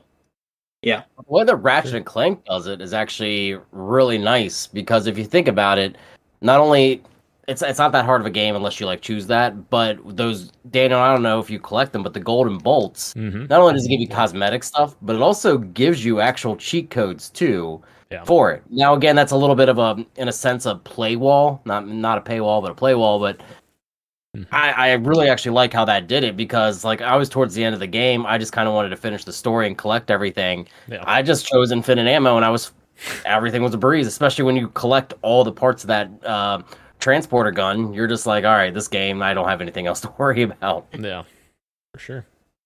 Uh, the other part to this, guys, my buddy Colin Moriarty, he's one of my famous people I have on my short list of people I'm not a fan of. But anyways, uh, Colin Moriarty uh, put out a little tweet here that I thought was interesting, that, in my opinion, I think this is the complete wrong uh, way of looking at it. And you guys can uh, speak your mind towards it as well.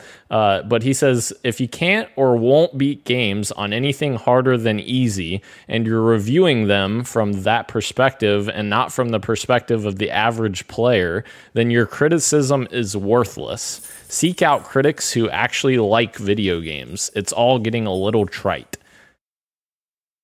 No, I personally like, okay, I understand at a high level what he's saying to an extent. Like, I understand, like, someone who's going to play a game on uh, normal difficulty and play through the way that it's, you know, supposed to be played, so to speak, by the developer, you're going to get a maybe a slightly different experience, but it's all based on your skill level. So, like, if I play a game on easy and I'm used to playing games on easy and compare it to other games that I play on easy, then my comparison to that game is still going to be an even comparison to another game right. that I play on easy. Like, it's not, you're not...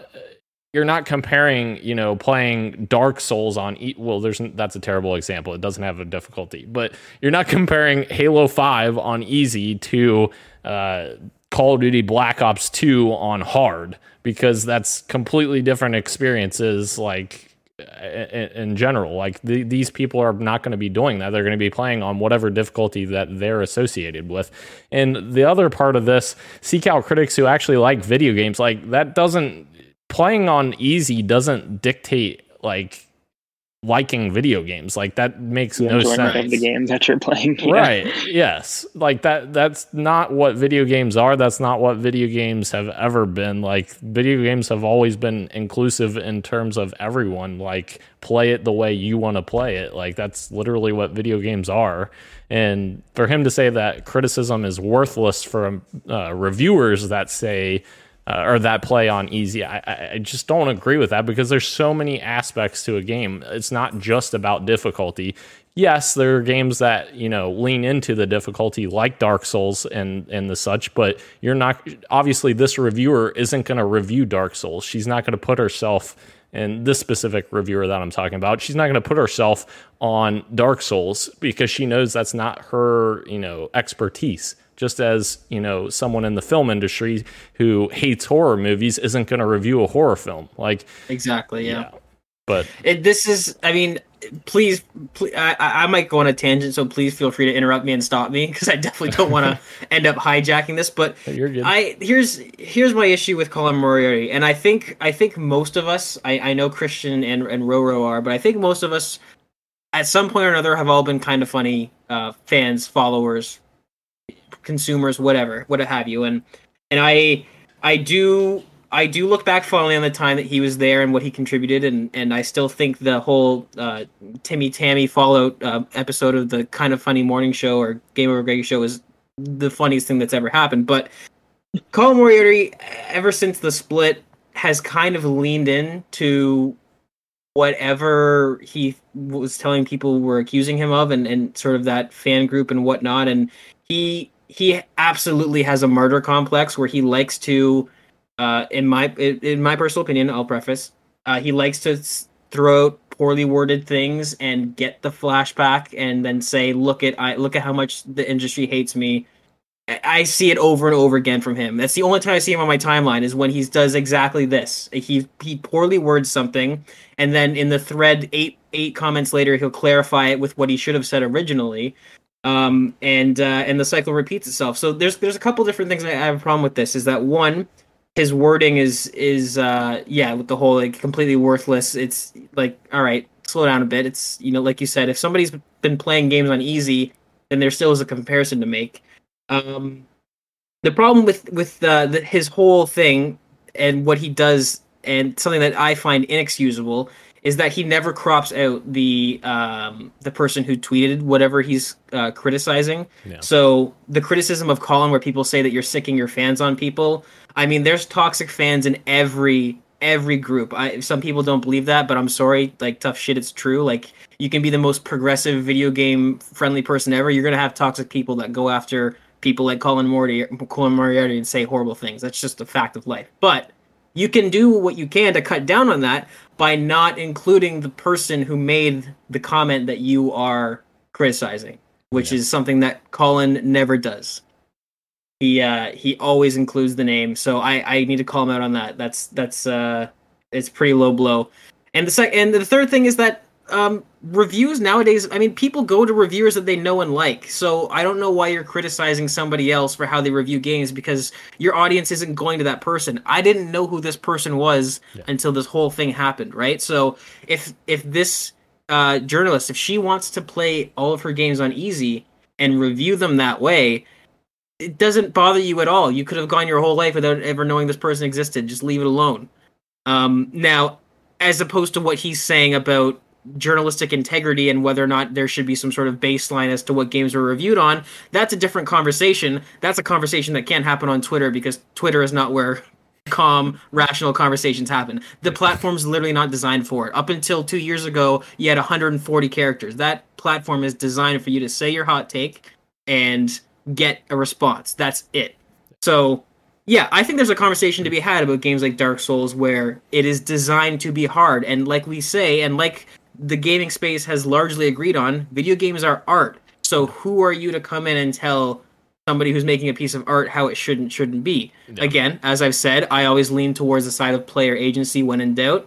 If you don't have a specific direction with your game, then for sure add options, because that adds replayability and it adds accessibility. It's a win-win. But games like, I'll use Tarkov as an example.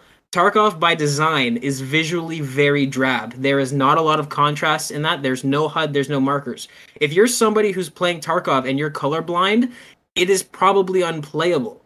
Now, yeah. If they were to change that, that would drastically alter the flow of combat, because you're not supposed to be able to make things out from afar. It's supposed to be very realistic and hard, and you're not supposed to, was that a bush or was that a person? You're not supposed to know. So yeah. There are some games that are designed with certain core aspects that unfortunately limit accessibility, but if we're going to, you know, start compromising on that, then that means that we're kind of regulating art in a way. So yeah. There's a deeper conversation to be had there, but Colin Moriarty is a fucking idiot. I'm sorry. He just, he just he's, he, he's, he's fallen from grace so much. I don't know why he leans into what he leans into, but that's, that's my piece. I'm sorry for going on a tangent. No, you're good. Roro.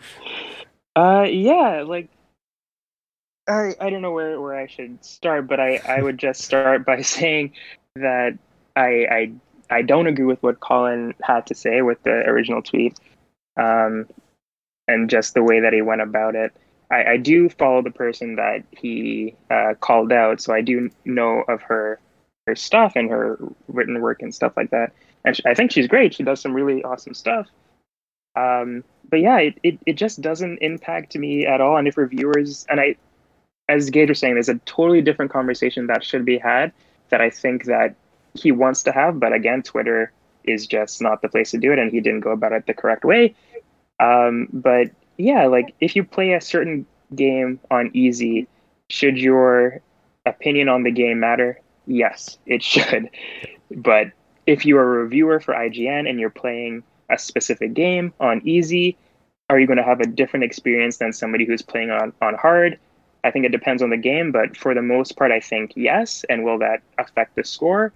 I don't know. I, I, I just, I don't know. But I, I do think that those things do come into play. Difficulty for sure. Yeah. I just don't think that the, the opinions and the enjoyment of someone playing a game on easy, it gets thrown out the window because they're playing it on easy. Yeah. Um, but yeah, I, I, I think there's also a conversation about if Dark Souls is always the game that comes up in this argument, a Soulsborne game, like, Like, these games aren't for everyone. These games aren't for everyone, so they shouldn't have uh, the difficulty option or accessibility. And to an extent, I, I understand that. Like, Souls games aren't for me, but it's not because I can't play them. It's because I don't want to play them. And I think the option for people who can't play them to be able to play them should be should be there or, or worked on. But it's such an interesting conversation, because I totally agree with what Gage was saying. Like, there, it's also art, and if the artist people to play it on these certain levels, then who am I to say no? You should like let. But it's it's just such a it's so difficult because because they literally can't play it. It's not it's not like me where I, I don't want to. Yeah. So yeah, it's it's definitely a difficult one. But at the end of the day, I agree with Gage and what you guys were saying. I just don't.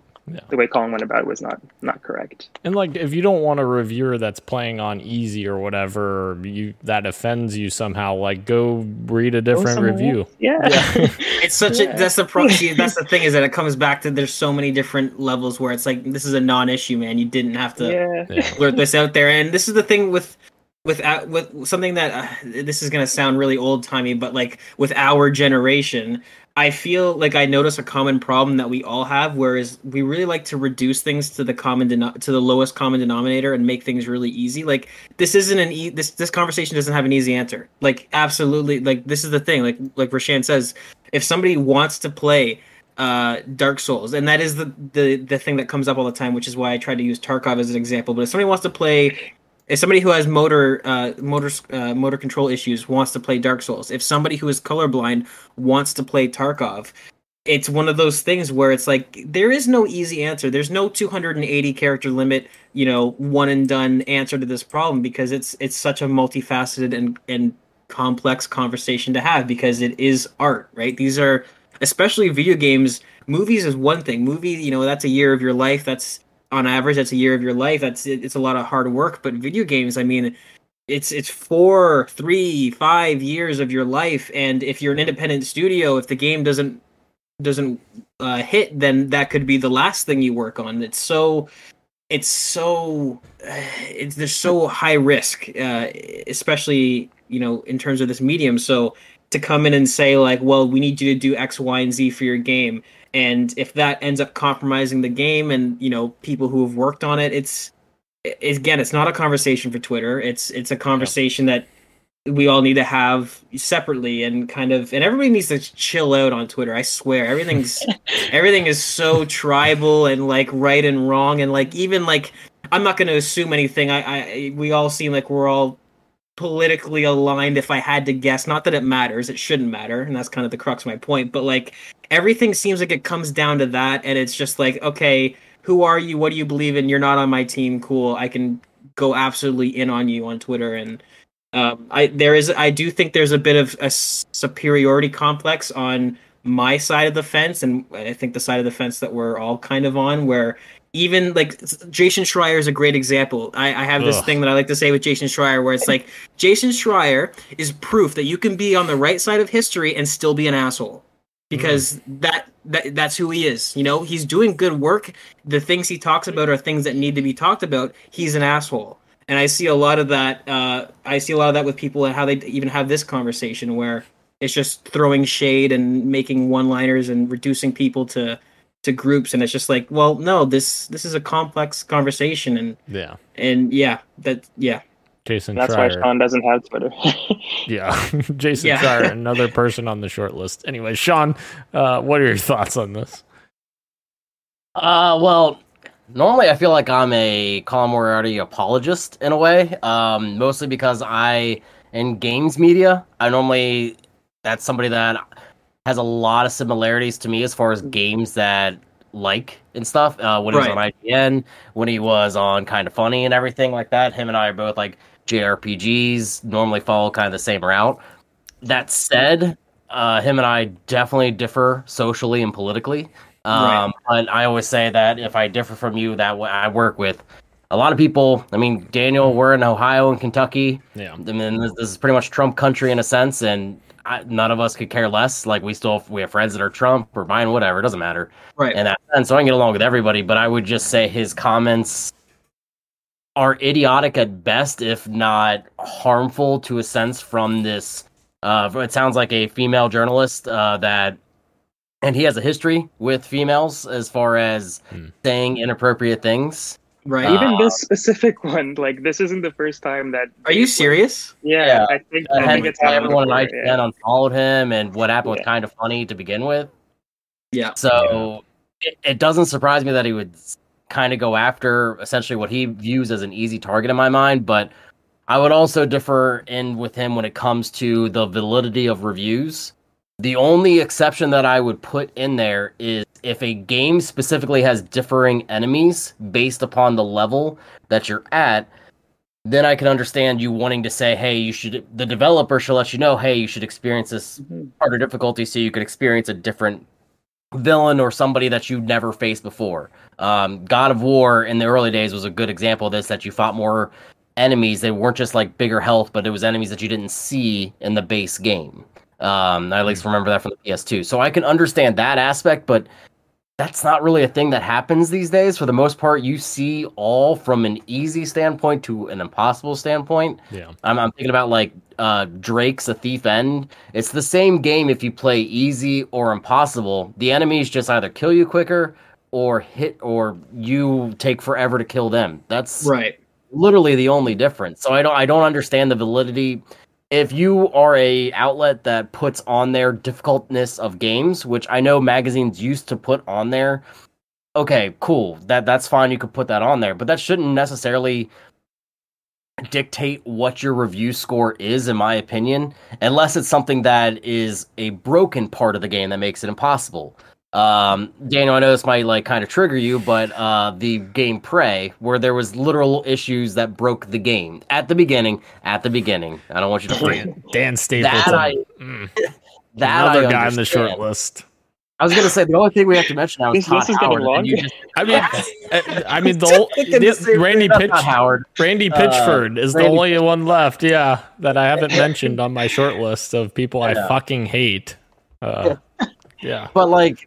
that type of stuff I can understand. But to say, like, your opinion of a game, if Daniel, uh, honestly, Jedi Fallen Order might be the best uh, best way to kind of do this, is because it did have difficulty modes. So you playing it on the easiest, and I played it on the the second or the third most difficult level. Yeah. You and I both had the same experience. I just yeah. wanted a more challenging game because that's just the way I play the games. I'm playing Ghost of Tsushima on the hard mode. Ro, he made a he made a joke about like the standoffs. Like him and I were laughing about that. That's just the way that I am choosing to play this game. It in no way says that Roro has a biased opinion because he played it easier than I did. That makes no sense. He played the same game. Yeah. All he did was just play it at his comfortability level. Yeah. And probably enjoyed it more because of it, right? Like that's the that's the the weird thing with with this whole shebang, is that he's it's it's you're you're playing the game on easy, therefore your uh, criticisms are worthless. Well, what about other people who play it on easy? And also the people who play it on hard will probably enjoy the game on hard. So even, yeah, you know what I mean? Like, and that's the thing, is that there's so, there's so much to dissect here, because it's like, I don't, I've not read, I, not that I know of, maybe I have uh, without realizing it, but I haven't read this woman's work before. Does she spend a lot of time talking about difficulty in a review, or does she spend a lot of time talking about gameplay mechanics and narrative and uh, production value and voice acting? In which case, Colin, the difficulty matters very little in that review. Like, there's so many angles to talk here, and it all just comes back to, again, he's got this weird martyr kink where he likes to set himself on fire and have his fan base extinguish him and say, like, oh, look at how burnt I am. Look at look what the game industry has done to me. And it's yeah. it's so tiring, and it's and kind of uh, similar to what Sean was saying, because, like, the, the really upsetting part for me is that Uh, uh, contrary to our side of Twitter, Colin Moriarty is an extremely talented video game reviewer and writer. His pieces on I G N back in the day, he like anyone who says that he's not a talented writer is an idiot, because he's very thoughtful in what he writes. But unfortunately, he's just the great schism, if you will, of uh, of kind of funny. Uh, he decided to just lean fully into what people were accusing him of, which is mm. just being very inflammatory. And, you know, um, he was one of my favorite reviewers back in the, like, I love Greg's personality, but ever since Uncharted three, I could not get behind him on any reviews. I, I, for more so for me, it was, it was just the balance of kind of funny. I, I, I loved the balance. I loved the straight. I loved Greg. He was, you know, he had the wild man energy, and Colin was the straight man. And for mm. somebody like me, Who who who grew up, uh, you know, my nana with my nana uh, forcing British comedy down my throat as a kid. Like that's that was exactly my thing. I loved it. There was a great balance that kind of funny, and I do I do miss. I don't say miss those days, but I appreciate those days for what they were. I'm not I'm not gonna not watch old content just because he's in it, because I do think he brought a good balance there. But he has in in recent years, yeah, just fully leaned into this persona that everyone has given him, and therefore this cycle comes f- full circle, because now he actually is an asshole, even though he said he never was. Yeah. Because he's just trying to make a point, and unfortunately, it harms the conversation that needs to be had. Because I actually do think there's a there is a discussion for video game uh, journalism and ethics and all that stuff, and there are some issues with games not being covered because so and so worked on them, or the Harry Potter dev who uh, I can't even I can't remember what he did. It was so small and and and.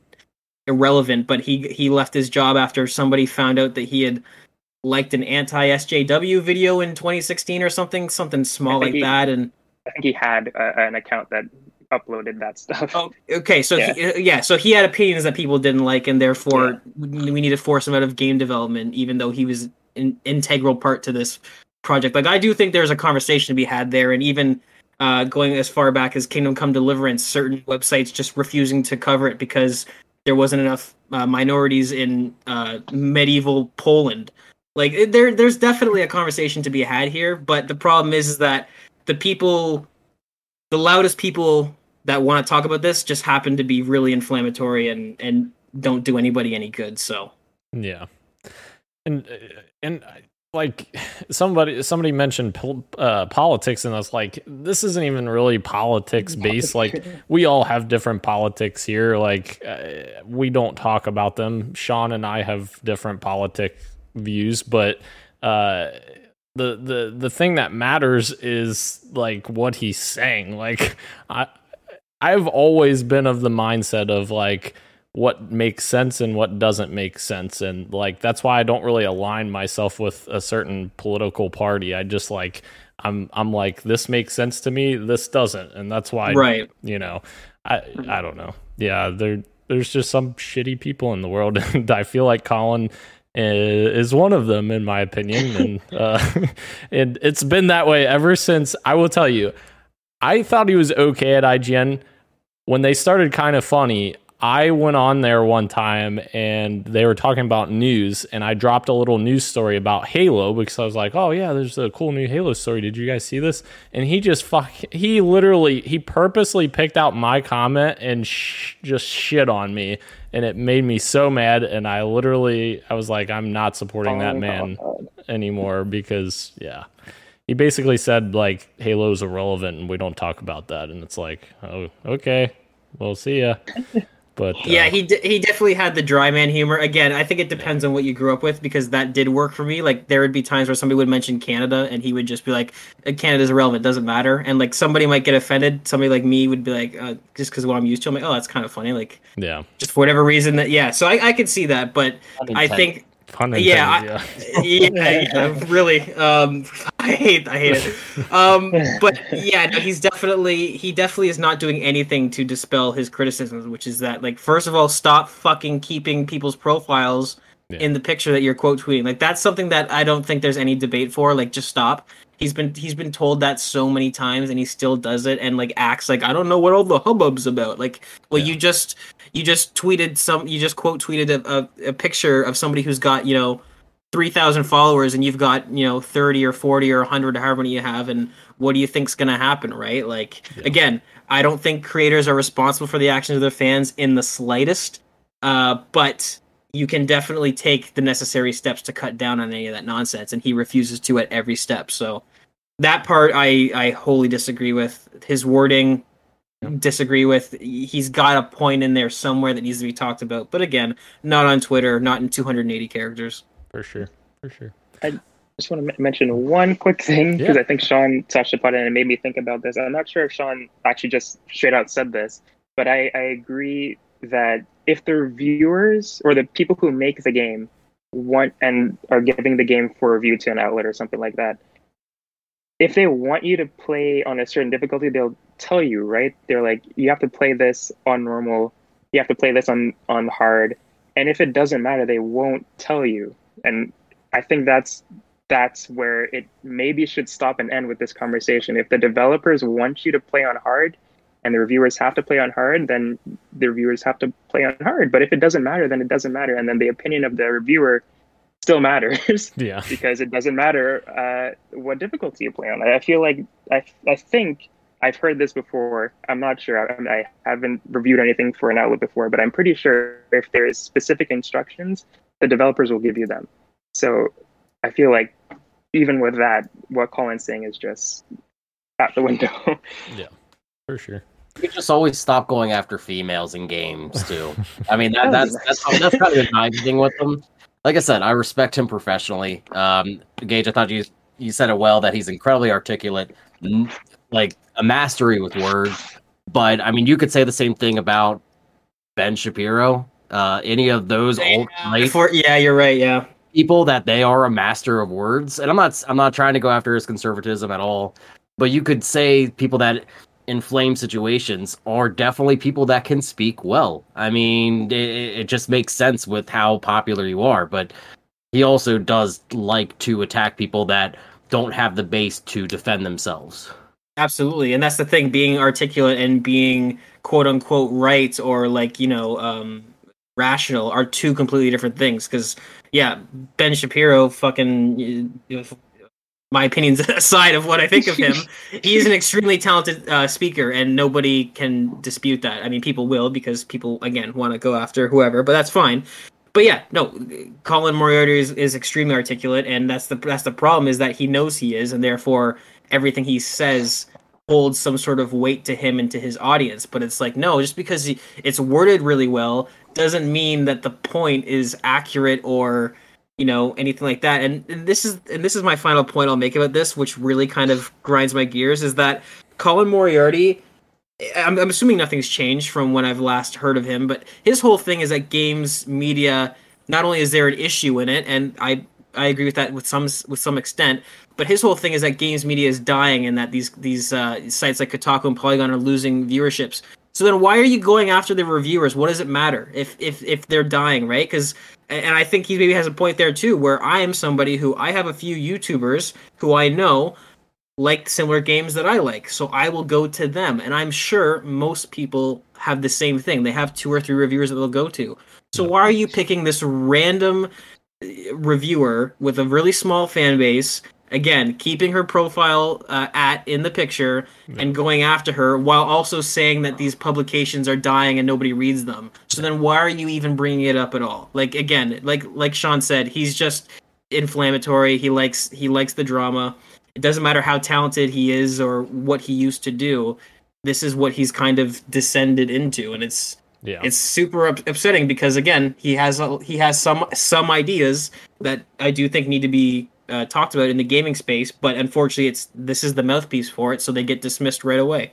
And just to sum this last little bit up about the the politics issue, like Ben Shapiro is like far right, and then like there's plenty of people far left, far right that they're the problems in the Absolutely. Political world, and and that's that's why we have so much, you know, divisiveness in this country, because you have this and you have this, you don't have this. So yeah. Yeah, it's the same thing here. I feel like that uh, you you just have somebody who's just stuck in his ways, and he's way over here somewhere, and uh, yeah, he won't have any of it, I guess. But uh, anything else you guys want to discuss before we close out this long show we had today? Any anybody at all? Nobody. No, I, I'm good. All right. All right. Thank you again to everyone joining us both live on YouTube and on Twitch, as well as podcast services everywhere, including Apple Podcasts, Google Podcasts, SoundCloud, Spotify, and Stitcher. Thank you, Roro. Thank you, Gage. Thank you, Sean. I am Daniel, and this has been Podcast P X N, and we are out. Much love, and keep on gaming. Deuces. You know what, Dan? Thank you.